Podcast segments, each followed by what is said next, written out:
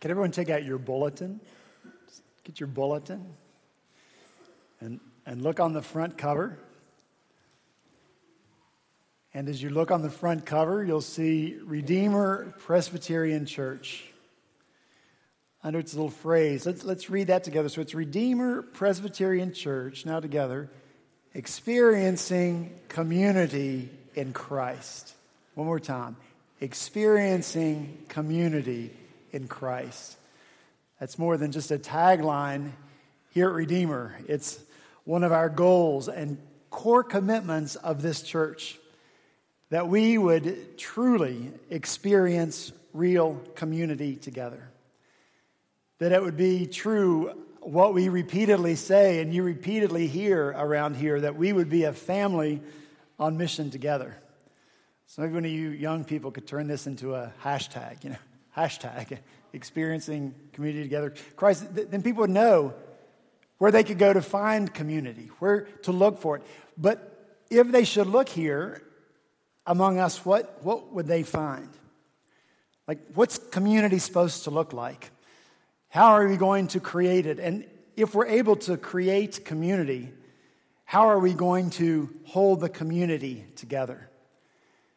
These are some of the questions that the passage before us this morning will help us answer. And, and we have to answer those questions because we must experience community together in Christ because we know that a strong community makes a strong church. And we know that a strong church can make a difference in this world for Jesus' sake. And that's what we want to do, isn't it? That's what we want to do, isn't it? yes, all right. So if you have your Bibles open, I want to ask you to turn to Deuteronomy chapter 29. If you don't have a Bible, there should be one in the pew in front of you. I did forget. There are none in the balcony, and I've got to rectify that situation.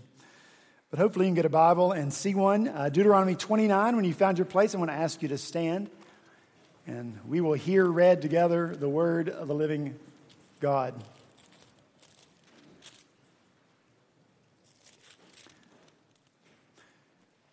Deuteronomy chapter 29, beginning in verse 16. This is the word of the Lord. You yourselves know how we lived in Egypt and how we passed through the countries on the way here.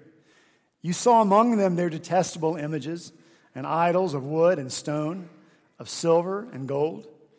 Make sure there is no man or woman, clan or tribe among you today whose heart turns away from the Lord our God to go and worship the gods of those nations, make sure there is no root among you that produces such bitter poison. Let's pray together. Heavenly Father, thank you for your word. It's your truth, all of it, and all of it is valuable to our lives to teach us about who you are, to teach us about who we should be, to teach us about what it is that you would have us do with our lives to make them count for eternity. So as we come to your word this morning, we ask you now, Holy Spirit of God, to be the teacher, to open your word and your truth so that only your truth is remembered and only your truth is applied to our hearts and our lives. And after we've done this, Lord, we just pray that we would love you more for it and glorify you. In Jesus' name, amen. Thank you. may be seated. So, why did Jesus, why did, why did God rescue his people from Egypt and deliver them from slavery? Well, ultimately, he did it so that they could create community, a new community, a community unlike one that had existed before. So, and that's the goal you have before you to create something new that hasn't existed. How do you go about doing that? Most people would probably begin by drawing on their personal experiences, on what they already know about life. And that could be a starting point for these people as well. So look again at verse 16 and 17. Moses says to the people, You yourselves know how we lived in Egypt and how we passed through the countries on the way here. You saw among them their detestable images and idols of wood and stone, of silver and gold. So here we read these verses and we understand that God knows the power of personal experience. The things that we, you and I, have experienced personally in our lives, those are the things that shape our thoughts and our actions. So Moses pulls out these past experiences, he blows the, the dust off of them, and he opens them up, and he puts them before the people as if to ask, now, what place do these personal experiences have in the community that we are to create? So he says, You know how we lived in Egypt. Yeah, they know how they lived. We know how they lived in Egypt. They were slaves. But they were slaves in a country of great wealth. And the, the beautiful buildings of the highly prosperous country of Egypt, they were built on the backs of these people and slave labor. Labor that was harsh and bitter, but the buildings were beautiful. And so, while these people certainly hated being slaves, that doesn't mean they could not be impressed by the beauty of what they had built. You know, a, a servant in a great mansion may not like being a servant. But that doesn't mean that giving the opportunity, he wouldn't trade places and be the master of that mansion. Wear the nice clothes, eat the lavish food. Given the choice between servants' quarters and master bedroom, he'd probably choose the master bedroom. Because it's a classic story of rags to riches. We love that story, don't we? Still, all these years later, we're enthralled with the Vanderbilts and the, and the Rockefellers and those people who came from great poverty and rose to tremendous wealth. And those stories are compelling to us because really they are shadows of the gospel, aren't they? That's why they're compelling. Because here we are, you and I, poor sinners, and I don't just say that lightly, that's what we were spiritual paupers, without one bit of hope in this world, and yet God chose us. And He lifted us out of the hopeless muck and mire of sin. And he made us his sons and daughters and co heirs together with Christ. That's a rags to riches story isn't it? But the danger is that the people of Israel could attribute all that they had seen in Egypt as a blessing of the gods of Egypt. And when they are in possession of their own land, they may be, may be tempted to keep the system in place, only change the characters. Okay, everybody? Nothing changes here now except now we're in charge and we are no longer the slaves. That can't happen. As they passed through the countries on their way to the promised land, they saw a, a, lot of beautiful things. Not least were, were the beautiful images and idols of those countries made of gold and silver, representing their gods, gods that they could actually see and bow before. And maybe the people of Israel thought, you know, this is kind of better. Bowing before a beautiful golden statue than this business with an unseen God, a God that we can't see at all. So they might be tempted when they're forming their own community to be informed by their past experiences. So, Moses, in verse 17, he uses this little word that will help them interpret their personal experiences so that they can have the right perspective when forming their own community. So, look in verse 17. Moses uses the adjective detestable, detestable to describe the images and the idols of the other communities. But understand this detestable and repulsive are not synonymous, okay? Detestable and repulsive. Detestable means abhorrent, deserving strong dislike. Repulsive means arousing intense disgust or distaste.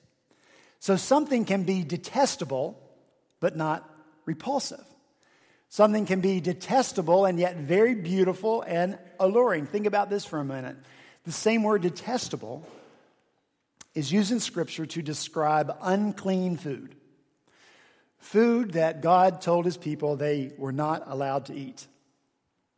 Pork is considered unclean food. Now, most of us, from personal experience, know that the smell of bacon frying in the pan, getting nice and crispy. It's not repulsive, is it? It's appealing. And if all dietary concerns were thrown to the wind, we would probably eat a, a strip or two or ten of that bacon, wouldn't we? Wouldn't we?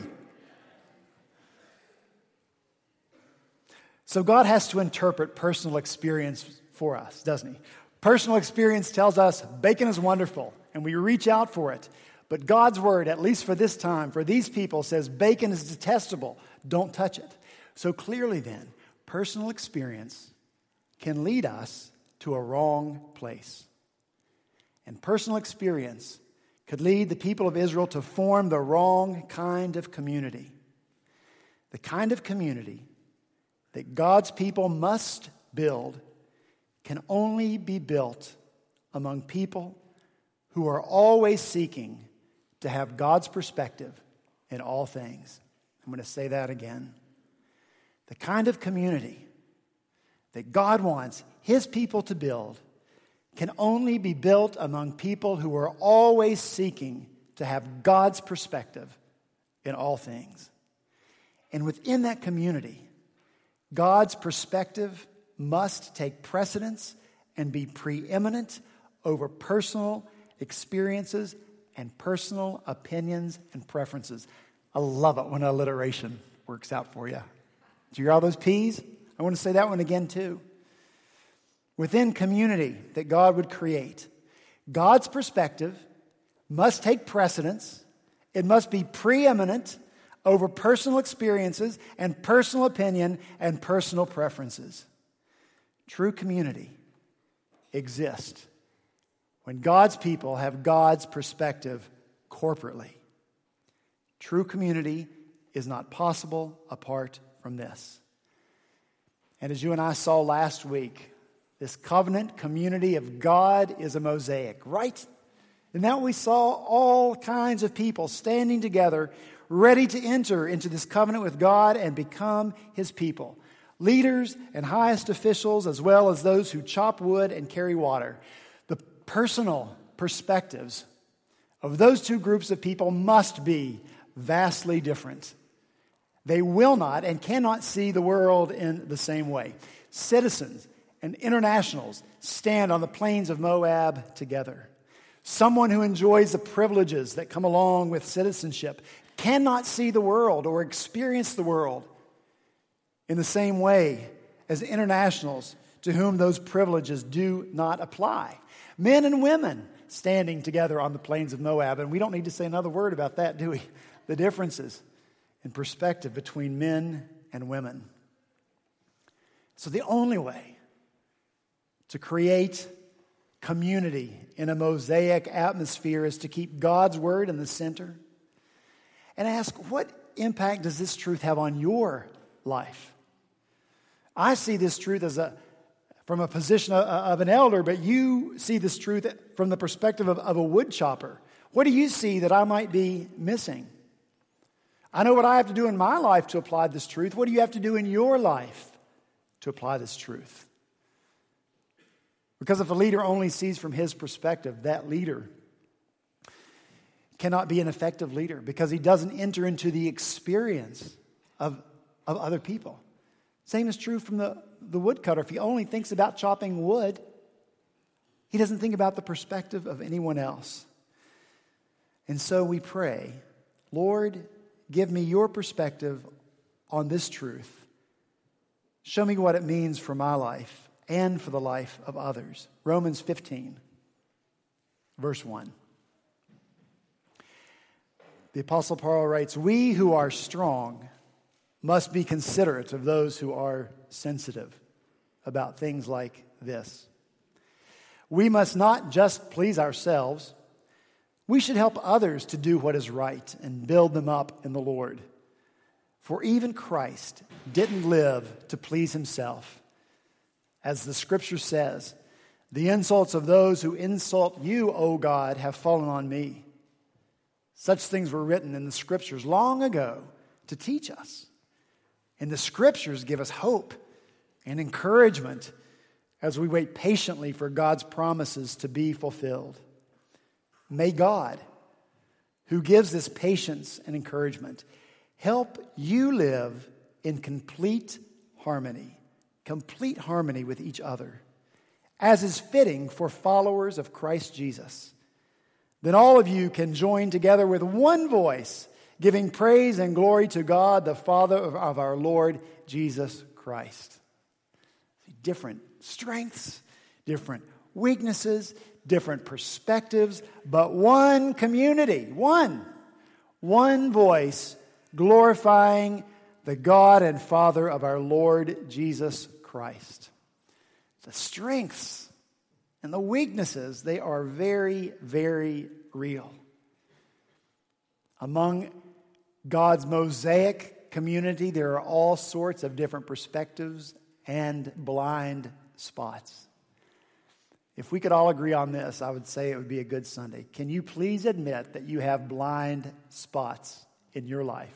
Can you? Do you have blind spots? Amen. We see things differently. And for the sake of community, we cannot let those differences divide.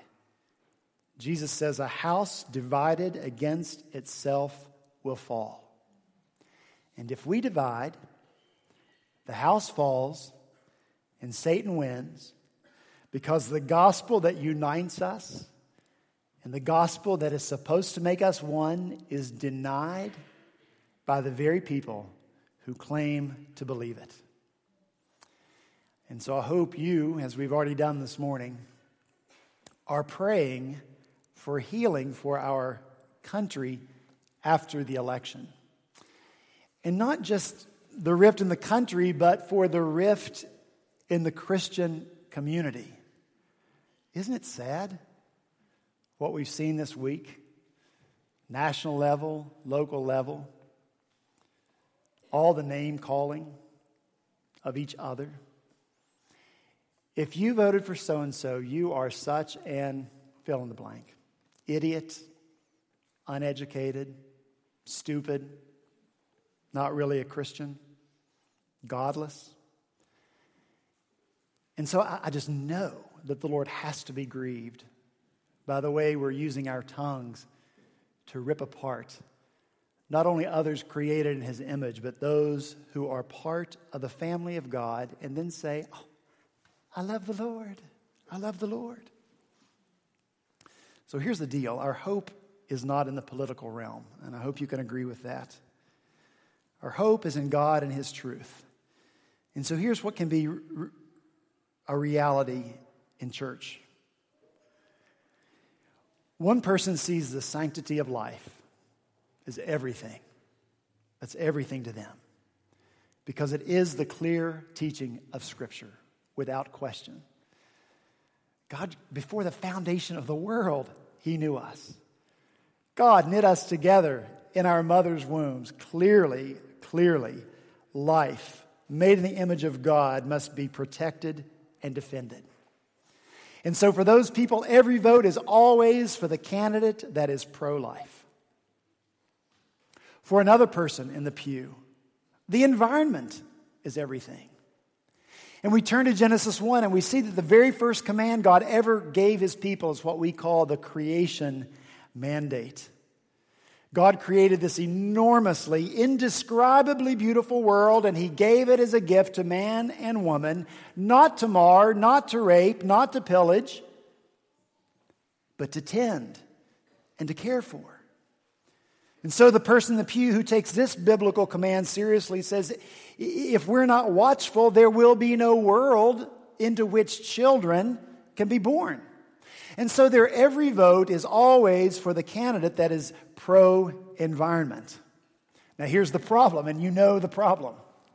The political parties kind of divide along those lines, right?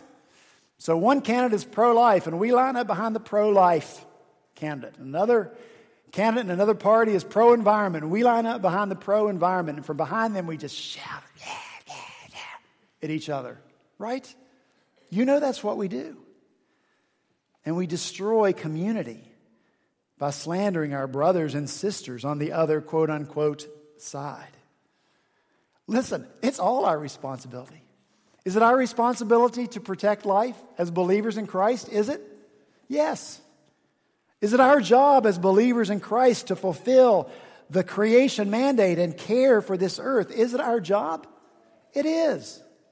So, what if the day comes when all candidates, all of them, are anti life? What happens if all the candidates are in favor of plundering the environment? Then what do we do? I'll tell you what we do. We stay together as a united community to accomplish both, because both are God's perspective. And our job may be more difficult in that day, but that will only make us depend on the Lord and on one another more and more. And so I long, man, for the passion that's used to, to denigrate other believers and to destroy community. If that same passion could be used to defend the community that we have in Christ. And I wish the passion that we have for speaking up and speaking out for a candidate and the freedom and the fearlessness with which we do so would be used to fearlessly speak up and speak out the good news of the gospel. And I wish that if we were going to polarize, that we would polarize around the person of Christ. And that we would be passionate about portraying His grace and compassion and presenting Him as our only hope. And, and I wish that if we were going to break fellowship with one another, it would be because of Christ, because He has been dishonored, because He has been defamed, because His truth has been perverted. Let's do battle for His name and His truth, because politics are not what bind us together. And politicians and presidents aren't what bind us together, nor are they our hope, nor are they our salvation. And if we believe they are, we do not have a biblical perspective at our center and therefore we cannot have real community. You know what? I'm the only one who gets to do this. And let me just acknowledge that to, to, to you guys. But you pay me for it. Jesus says this John 12, and I, when I am lifted up from the earth, when I am lifted up, will draw all people to myself. He said this to show the kind of death he was going to die.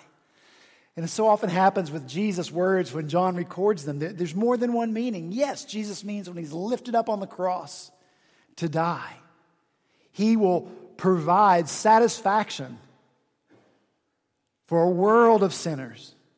But lifted up also means Jesus' resurrection. See him lifted up.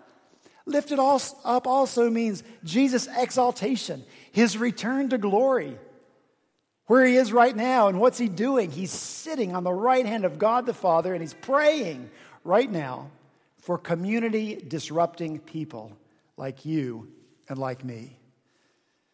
And so when we lift up Christ and when we exalt him and when all eyes are fixed on him, then we will have community. We're all looking at Jesus. Not based on personal experience, not based on the way we once lived not based on the things of the world that seem pragmatic and expedient, but community in Christ, the risen Lord and Savior of sinners. Jesus is the only one who can hold us together. Colossians 1. Jesus is the image of the invisible God, the firstborn of all creation. For by him all things were created in heaven and earth, visible and invisible. All things were created for him, through him and for him, and in him all things hold together. Only in Christ can we have true community and keep community together. Colossians 2:19 Christ is the head from whom the whole body supported and held together grows as God causes it to grow. Only in Christ can we have community and keep community together. Ephesians 2:20 Together we are his house built on the foundation of the apostles and prophets and the cornerstone is Christ Jesus himself. We are carefully joined together in him becoming a holy temple for the Lord. Only in Christ can we have true community and keep community together. Ephesians chapter 4, 16. From him, the whole body, joined and held together by every supporting ligament, grows and builds itself up in love as each one, as each part does its work. Only in Christ can we have community and keep community together. Thank you. But we have an active role to play, you and I, in sustaining community. And I want to finish with this this morning, and it's not too much longer. This too is a little challenging, for Americans anyway. Look in verse 18. Make sure there is no man or woman, clan or tribe among you today whose heart turns away from the Lord our God to go and worship the gods of those nations. Make sure there is no root among you that produces such bitter poison. Got a little bit of Hebrew work here. But what's translated for us is make sure. It's an idiom in Hebrew. And it implies that always precaution must be taken to avert the dreaded contingency. Precaution must be taken to avert the dreaded contingency. And so our responsibility is to warn of the consequences that occur from not living a life centered on the truth of God. When the word appears at the beginning of a sentence, as it does here, it carries a dissuasive force. And so action is required to dissuade people from the devastation of sin. Make sure it comes in the form of a command. And it becomes the answer to the question that was asked at the beginning of human history. When Cain asked the Lord, Am I my brother's keeper? The answer we know now to be yes. Yes. In true community, you are your brother's and sister's keeper. Yes, in true community, it's up to you to warn. Yes, in true community, it's up to you to dissuade. If you do not, sin takes root in the life of your brother or sister and poisons their soul. That's the truth of Scripture. In Ephesians 4, Paul describes a church situation where believers are acting like infants. Ever experienced that before? They're acting like babies. They're blown here and there by every wind of teaching. Last person to get their ear. Sounds good to me. They're deceived by crafty people, people who have their own agenda and using people for their own goals. Nothing more needs to be said about that. But what's the antidote for that? in a community of God's people. Ephesians 4:15 Speak the truth in love. Speak the truth in love, and we'll grow up in every way into him who is the head, into Christ. Speak the truth in love, lovingly, lovingly, lovingly. Everybody say it with me lovingly, lovingly speak the truth and we'll all grow up. Galatians 6 1. If anyone is called in any transgression, you who are spiritual should restore him in a spirit of gentleness. Let's say that together gentleness, love, and gentleness. Keep watch on yourself, lest you too be tempted. Bear one another's burdens, and so fulfill the law of Christ. So, yes, I am my brother's keeper. Yes, I am my sister's keeper. Jude chapter 1, 23. Save others by snatching them out of the fire. What a description that is. Save others by snatching them out of the fire. And one more, 2 Corinthians chapter 5, beginning verse 10. For we must all appear before the judgment seat of Christ, so that each one may receive what is due for what he has done in the body, whether good or evil. Therefore, knowing the fear of the Lord, we persuade others. Yes, I am, you are, our brothers and sisters' keeper. We are responsible for one another. And so Moses says here make sure, make sure, make sure you, you make sure there is no fill in the blank among you. And so the implication of that is that you and I have to be involved in each other's lives, right? We have to know what's going on in each other's lives. You should join a community group. Because say, hiya, uh, how are you? Sunday morning, not really going to cut it. And then we've got to become brave, willing to speak truth into each other's lives, recognizing that when we do, we're not being intrusive, we're not being invasive, we're not being offensive. Rather, we are preventing them from poisoning their soul. We need each other. This is a corporate responsibility that we have toward one another. And it's not always comfortable, said he, the great conflict avoider. it isn't comfortable. But we have to do it if we are going to experience community in Christ. And that's what we've got to do, right? That's our goal to experience true community. Christ is lifted up, God's truth is the center. We're people who are always seeking his perspective and making it preeminent in our lives. We are helping other people understand and apply that truth for their lives. That's what's going to keep us together. And that's what's going to keep us strong. And if we'll be brave enough, takes bravery. If we're going to be brave enough to be this kind of community, if we're going to defend and fight for this kind of community, then I know that we'll become a strong community. And strong communities become strong churches. And strong churches can absolutely make a difference in this world for Jesus' sake. Let's pray together. Lord, thank you for telling us the truth.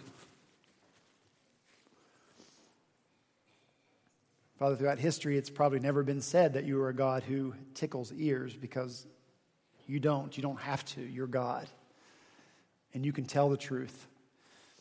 And you tell the truth for your glory because you're so glorious and we need to know that.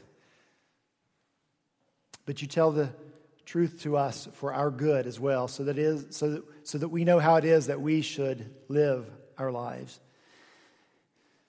And so, Lord, Sometimes your truth is convicting. And if I stand alone here this morning as the only one convicted, then, then so be it. But I know how I and others use our tongues to, to divide community instead of using our tongues and our words to, to bring us together. I know, Lord, that our focus is in the wrong place so many times. Our focus needs to be on you, our only help and our only hope. You're the only one that unites us. So, so Lord, just take all this truth. I'm not going to preach the entire sermon again. But help us to live by it. Help us to love one another enough, deeply from the heart, that we're involved in each other's lives we care enough about our brothers and sisters that we care about their soul and their spiritual eternity and their spiritual health. And so, with love and grace, we speak truth into their lives. Help us have the community here, Lord. Help us really experience it in such a way that it's so wonderful and so beautiful having community like this that we would never want to let go of it that we would give our lives to protect it and defend it because it's community in you. We pray these things in Jesus' name. Amen.